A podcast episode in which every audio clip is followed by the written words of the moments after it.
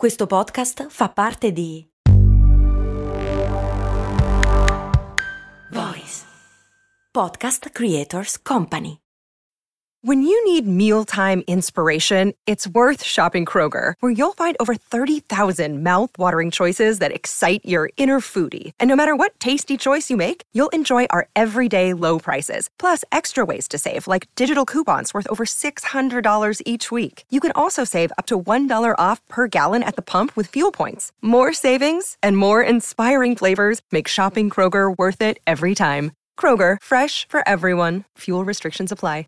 Qualche tempo fa all'interno di Cose Molto Umane abbiamo affrontato il tema del riscaldamento e una delle più antiche domande che lo riguardano. Vale a dire, conviene tenerlo sempre acceso a una certa temperatura o accenderlo de botto senza senso quando hai freddo? E la risposta generica a questa domanda è tendenzialmente accenderlo al bisogno e questa risposta non me l'ero inventata da solo naturalmente, ne avevo parlato con un docente di fisica dell'Università di Milano, il cui nome non cito non perché voglia tenerlo segreto, semplicemente che non avendolo interpellato mi sembra poco elegante tirarlo in mezzo senza dirglielo. Eh, ma allora diglielo. Eh sì, ma se glielo dico adesso che sto pubblicando è già troppo tardi. Ergo, cosa ho fatto? Ho approfittato di un ascoltatore che si è offerto gentilmente, ovvero Isaac Scaramella dello studio Green Lab che si occupa proprio di questo. E quindi la risposta è sì, è vero che tendenzialmente conviene accenderlo al bisogno, ma è un pochino più articolato di così ed è vero anche che come molti di voi mi hanno scritto, il riscaldamento riscaldamento a pannelli, cioè quello che riscalda il pavimento in pratica, è di per sé un'eccezione abbastanza strana. Ma già che c'era ed era gratis, gli ho anche chiesto un paio di cose, tipo la marea di luoghi comuni che ci sono per quanto riguarda il famoso 110% e l'efficientamento delle nostre abitazioni. Che detto così sembra complicatissimo, invece ovviamente l'abbiamo fatta facile, che non ci abbiamo mica voglia. Umani molto,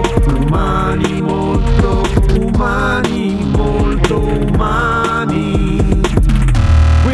Umani Molto Umani, il talk settimanale di cose molto umane e io sono Giampiero Kesten, mentre tu sei... Io sono Isaac, di lavoro faccio l'ingegnere nell'ambito dell'efficienza energetica, poi mi occupo un pochettino anche di cercare di spiegare questi temi dell'efficienza energetica eh, al di là del, del, lavoro dei miei clienti, un pochettino al pubblico quando posso, perché penso che tutto sommato sia un argomento piuttosto importante in questo momento sia a livello del singolo individuo che a livello sociale, quindi diciamo che al di là della professione c'è anche un po' di interesse per il tema ambientale e della sostenibilità del costruito. Maledizione temo che sarà molto più importante nei prossimi mesi, porca miseria. Però se non altro qualcuno, voglio dire, sta prendendo consapevolezza anche fette di popolazione che magari prima non si ponevano il problema. C'è da dire che io più o meno una dozzina di anni fa ho iniziato a fare questo mestiere, più o meno ti laurei, inizi a muovere i tuoi passi nel mondo del lavoro esterno e mi sono trovato a collaborare con alcuni progetti anche con Lega Ambiente, con alcune associazioni, vari paesi sperduti in, in oltre Popavese, in vari posti, a parlare di efficienza energetica in grandi incontri in cui c'eravamo io, l'organizzatore e un paio di pensionati, probabilmente quella sera non aveva niente meglio da fare. Quindi una dozzina di anni fa l'attenzione era sicuramente bassina. Adesso gioco forza le cose stanno cambiando e tutto sommato prendiamo gli aspetti positivi, ecco, mettila così. Senti Isaac, andiamo al sodo, la questione del riscaldamento sempre acceso versus acceso solamente al bisogno. Io ho fatto quella puntata, ne ho parlato con un docente universitario, come ti ho detto, molti mi hanno scritto dicendo che non è sempre così, adesso prendiamoci il nostro tempo e troviamo una risposta. Infatti ho ascoltato la puntata di Cose Molto Umane, volevo fare anch'io il rompivalle che ti scriveva, diceva guarda che forse non è proprio vero, poi ho detto vabbè no,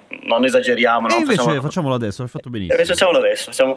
No, allora, diciamo che la risposta è il famoso dipende. Vale la pena o no? D- dipende, dipende da una serie di, di, di, fattori. Nel senso che, anzitutto, la casa è isolata o non è isolata termicamente, cioè l'involucro è coibentato o no.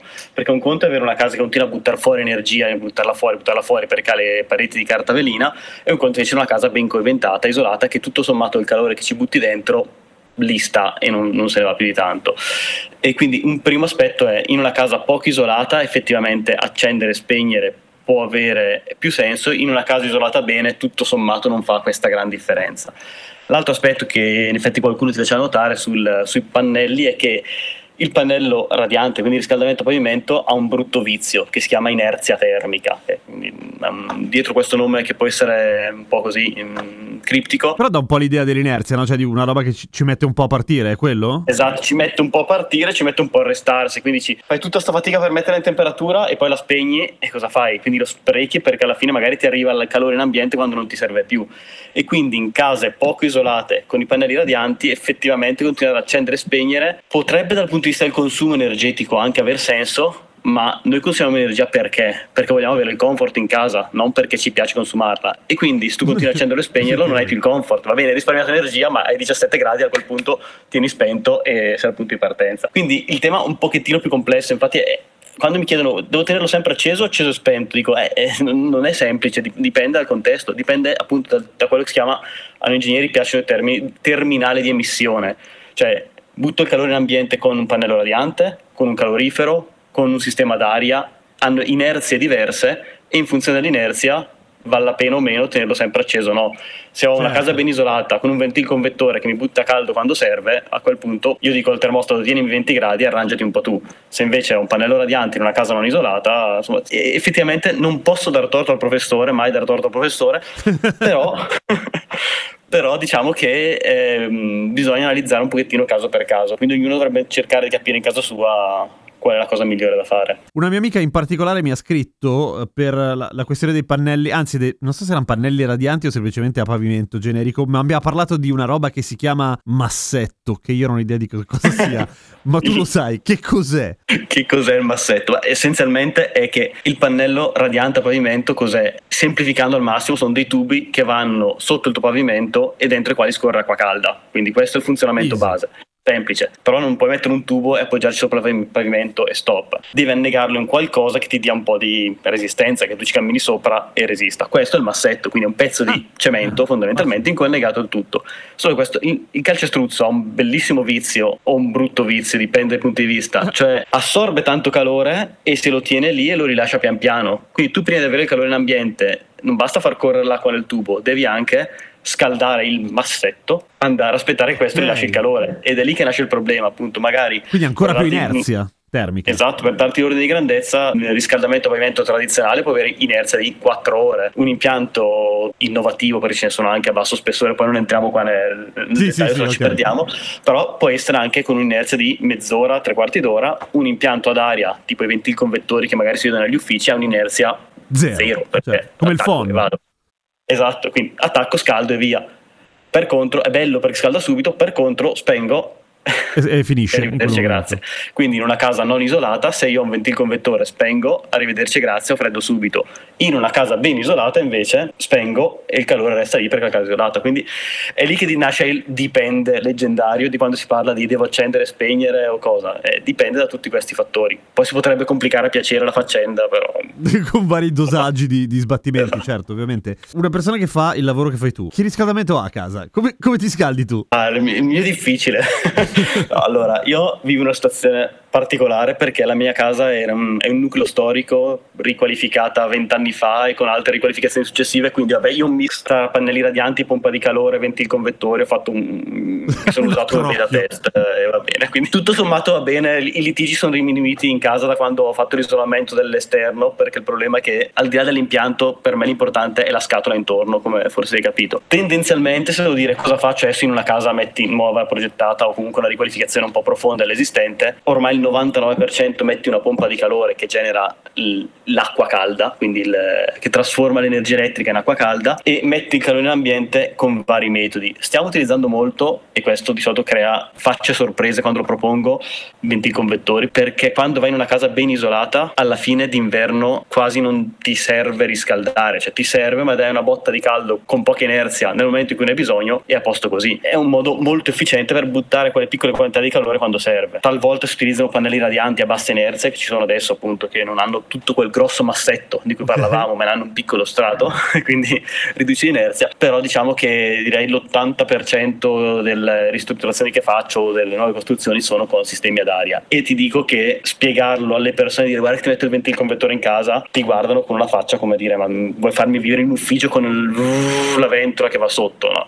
la sfida invece è far sì che l'involucro funzioni bene quindi la scatola funziona bene e quindi l'impianto deve essere minimizzato isolamizzato, mettiamolo in questi termini. A proposito di isolamento, ovviamente durante questo periodo si è parlato del 110%, per cui ovviamente è stato un tema sulla bocca di tutti. Girava sui social in realtà questa sorta di articolo o commento di un, se non altro, sedicente esperto, che non so quanto fosse esperto in realtà, che sosteneva che per esempio il cappotto cioè che alla fine è foderare la casa di polistirolo e poi metterci sopra il... la finitura, chiamiamo la finitura, va bene, rasante, va bene. Era pericolosissimo perché del polistirolo ancora non si sapeva nulla e che anche ai tempi l'amianto sembrava una figata e un giorno ci si sarebbe accorti di questa cosa qua. Ma non solo, il polistirolo espanso viene in fase di produzione, è una schiuma che si solidifica, giustamente, questa è la parte vera, diceva che poi a un certo punto perdeva tutto il gas e quindi non isolava più. Quanto è una vaccata da 1 a 10 tutto questo? Questa ti dico è nuova nuova come vaccata, nel senso che sul cappotto ho tante vaccate che mm-hmm. conosco e sono quelle divertenti. Questa onestamente non l'avevo mai sentita. Ti dico che è una vaccata di alto livello, secondo me. Che, um, buono, eh? buono. Buono, sì, sì, no, non è male. Infatti mi, mi sfuggiva, guarda, piccolo passo indietro. Vai. Come funzionano gli isolanti? Beh, basicamente, grazie all'aria, forse ne avevi già parlato in qualche puntata di cose molto umane. Ah, può sa. essere. Grazie all'aria intrappolata, l'effetto maglione. O il maglione non è che mi isola la lana, mi isola l'aria intrappolata dalle certo. fibre di lana. Il trucco è tenerla ferma. È ovvio che quando faccio il polistirolo espanso si formano delle strutture a celle nelle quali è intrappolata l'aria. E quelle, a meno che non collassi il sistema, l'aria resta lì. O comunque c'è qualche altro gas. Comunque, finché mantiene la forma, finché non si comprime, non collassa, sta bene. Quanto dura questa cosa? Io davanti al mio studio ho un cappotto che hanno realizzato più o meno quando sono nato io e io ho 38 anni abbondanti. Sì, stavo per dire, non hai 15 anni, per cui è eh, comunque no, abbastanza. Non, non, 15, non è... E sta lì tutto sommato, dico 38 anni come vita utile, buttarlo via. E tra l'altro sono 38 anni di un cappotto di 38 anni fa, che comunque tecnologicamente era... Certo tutta un'altra cosa. Eh, ne è caduto un pannello durante una delle tempeste estive di un paio d'anni fa, quando sono stati tornado anche nella bassa bresciana si è staccato un pannello, ma è stata una cosa dovuta a un'azione specifica, ma non è collassato in sé il materiale. Sì, quindi... sì, non era deteriorato, cioè si è staccato perché c'era una tormenta, quello esatto. ha senso. Cioè. E poi, eh, insomma, dopo 40 anni, poverino aveva anche i suoi diritti di... Sì, di, sì, di, sì, assolutamente. un po' di stanchezza, di fatica se la merita anche lui. Quindi no, ti direi che dal punto di vista della durata del materiale non ci sono grossi problemi. Le incognite sulla salubrità del materiale, uno potrebbe porseli, ma se il polistirene fosse tossico avremmo problemi ben più seri, perché se pensi alle vaschette in cui mettiamo il nostro cibo. dappertutto, certo. Quindi certo, certo. direi che non, non, ne andiamo molto lontano. Ecco. Sì, sì, non, non, sarà il cappotto. Spero vivamente che abbia torto perché altrimenti siamo spacciati per altri motivi. oh, tutti fottuti. E eh, facciamo una compilation di vaccate, visto che anche tu ovviamente ne, ne conoscerai molti di più. Facciamo un po' sì. piazza pulita di luoghi comuni. Allora, ce ne sono un, un, discreto quantitativo, infatti mi diverto, io vado purtroppo spesso ad assemblee condominiali perché a presentare ah, i progetti. Immagino che meraviglia. E lì parte il festival della vaccata e ce ne sono un po'. Allora, una tipica è il cappotto far venire la muffa, perché questo è veramente un falso mito da morire. Sì, è vero, è vero, è vero. anche questa l'ho dimenticata, è vero, è vero, fa venire la muffa. Questo so perché, cosa dici? Cavolo, metto la plastica intorno a casa e quindi soffoca la casa. La casa non respira. E vorrei chiedere... La casa non respira, perché la famosa respirazione. Il problema è che uno pensa al cappotto va bene in plastica. Pensa a un muro di calcestruzzo di cemento armato. Quanto respira un muro in cemento armato? Sper- spero molto Più... poco, perché sennò abbiamo un problema eh, lì. Esatto, quindi il concetto è che la casa non respira attraverso le pareti essenzialmente, respira attraverso il ricambio dell'aria quando apro le finestre e quando gestisco la ventilazione. Anzi, in realtà fare il cappotto non fa venire la muffa perché la muffa viene quando hai dei punti freddi e quei punti freddi sono quelli che si chiamano ponti termici in termine tecnico e sono diciamo, la discontinuità dell'isolante. Quindi è vero in realtà che la, il cappotto ha fatto venire le muffe in passato, ma perché? Perché non curavano questi ponti termici e quindi ad esempio sulla spalletta della finestra, su, su dove c'è l'imbotto della finestra, non giravano l'isolante, lì lasciavano una discontinuità, veniva un punto freddo e lì si faceva la muffa, ma non è il cappotto che fa venire la muffa, è il cappotto fatto male che fa venire la muffa, una sottile differenza che quindi ecco, non è questione di respirazione della casa, quindi questo secondo me è il più grande classico e tutto sommato ogni tanto me lo dicono, io ho un attimo di ca- caduta di braccia diciamo, perché va bene, allora ve lo spiego di nuovo. Però vabbè. Certo. E scusami, il ponte termico, diciamo, viene la muffa semplicemente per semplificare, perché lì è freddo, quindi si condensa esattamente come sul vetro della macchina, si condensa l'umidità esatto. e quindi è sempre umido e quindi a un certo punto viene la muffa, perché la muffa vuole Essenzialmente sì, è un problema di temperatura superficiale, ma non è che non sta respirando la casa, certo, le nostre case non no. soffocano ancora, per ora non stanno soffocando. Poi?